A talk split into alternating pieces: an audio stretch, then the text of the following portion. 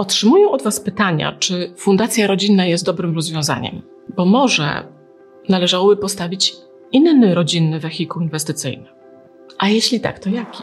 Warto wiedzieć, jakie alternatywy istnieją w dzisiejszej Europie, zanim podejmiesz decyzję, w którym kierunku pójdziesz. Dlatego opowiem Wam dziś o spółce holdingowej w Unii Europejskiej.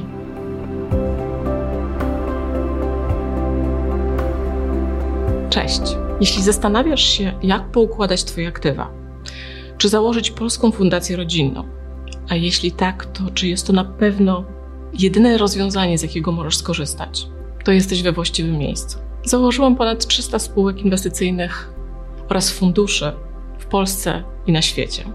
Na moim kanale Wealth Advisor Anna Maria Panasiuk dowiesz się, jak wybrać własny wehikuł inwestycyjny, na co uważać, jak uniknąć niechcianego ryzyka podatkowego.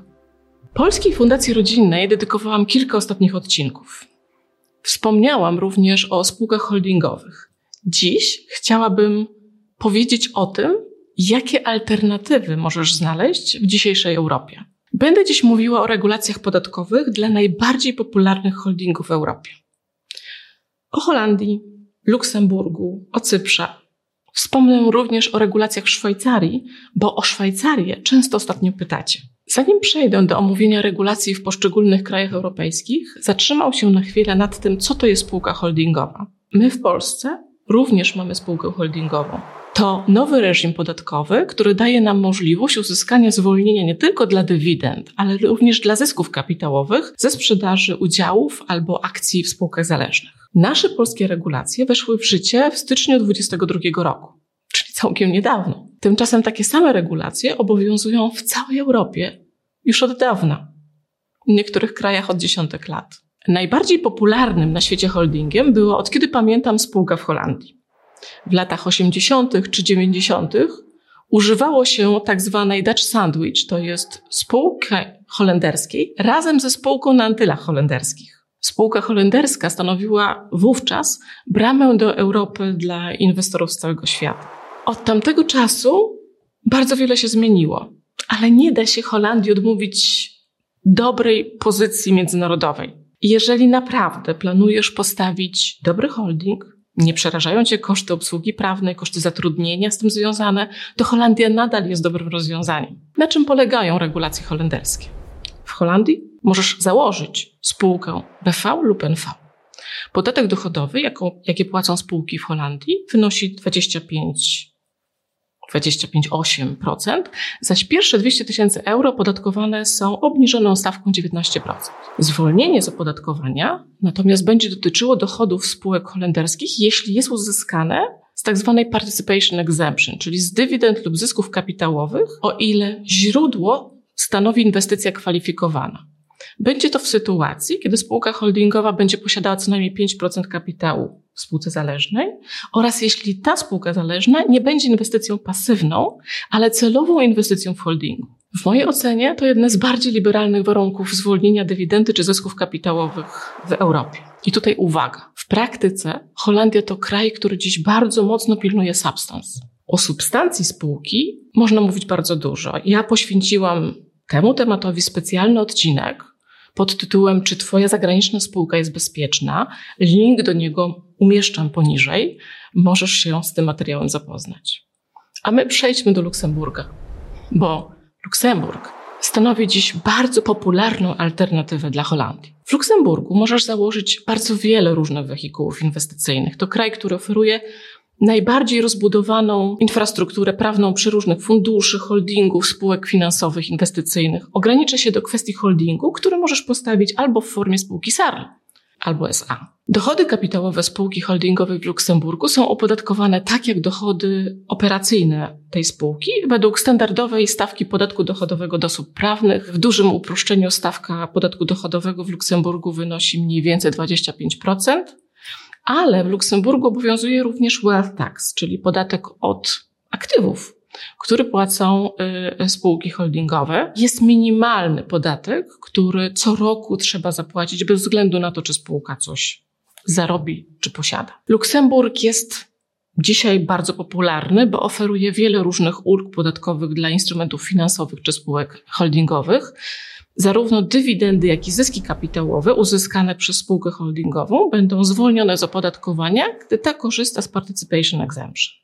I kiedy to ma miejsce w Luksemburgu? Z Participation Exemption będziemy mieli do czynienia wtedy, gdy spółka posiada co najmniej 10% udziałów w spółce zależnej przez okres co najmniej 12 miesięcy, więc mamy dodatkowy warunek okresu trzymania udziałów. Ale czy zawsze to musi być 10%? W przypadku Luksemburga niekoniecznie. Udział w kapitale nie ma znaczenia, jeżeli wartość nabycia udziałów spółki zależnej wynosi co najmniej 1,2 miliona euro, gdy chcemy skorzystać ze zwolnienia dla dywidendy i z takiego samego zwolnienia będzie mógł skorzystać zyski kapitałowe ze zbycia udziałów, jeżeli wartość nabycia tych udziałów wynosił co najmniej 6 milionów euro.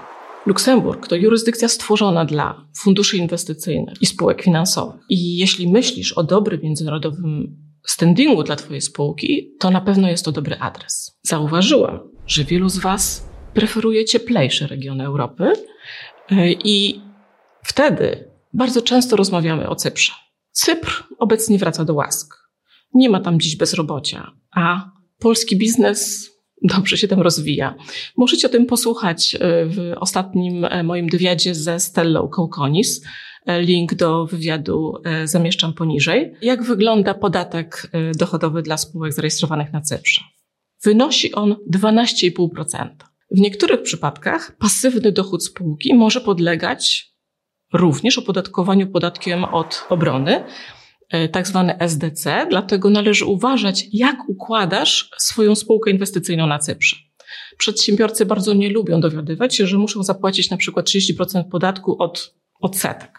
Ale przejdźmy do reżimu holdingowego.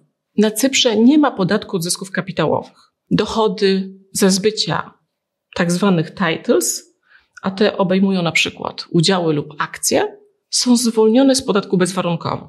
Oznacza to, że spółka nie musi spełnić żadnego warunku, jaki przewidziany jest w innych krajach w Europie. Na Cyprze, tak jak w każdym innym kraju, musisz wybudować substancję swojej spółki, zatrudnić tam ludzi, utrzymywać biuro. To z Cypru mają być zarządzane Twoje aktywa, jeśli naprawdę chcesz sięgnąć po spółkę holdingową w tym kraju. Te zasady oczywiście dotyczą każdej spółki holdingowej w Europie i na świecie, ale pamiętaj, że Cypr jest cały czas pod lupą w wielu krajach. Przejdźmy teraz do kompletnie innej lokalizacji, a mianowicie do spółki holdingowej w Szwajcarii.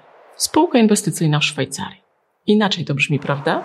Dywidenda uzyskana przez Twoją szwajcarską spółkę inwestycyjną będzie zwolniona z opodatkowania, o ile będzie stanowiła tak zwaną kwalifikowaną inwestycję. Co to oznacza? To oznacza, że Twój szwajcarski holding posiada co najmniej 10% udziału w spółce wypłacającej dywidendę przez okres jednego roku, albo wartość udziału wynosi co najmniej 1 milion franków. Kolejny system nieco bardziej liberalny niż holding w Polsce, bo w Polsce musisz trzymać udziały przez dwa lata. To samo dotyczy zysków kapitałowych ze zbycia udziału w Szwajcarii.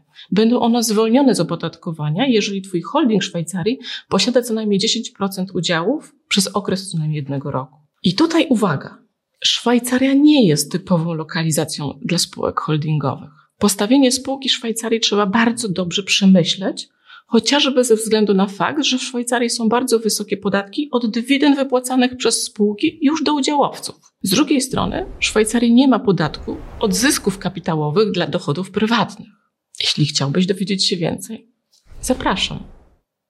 I do zobaczenia za tydzień.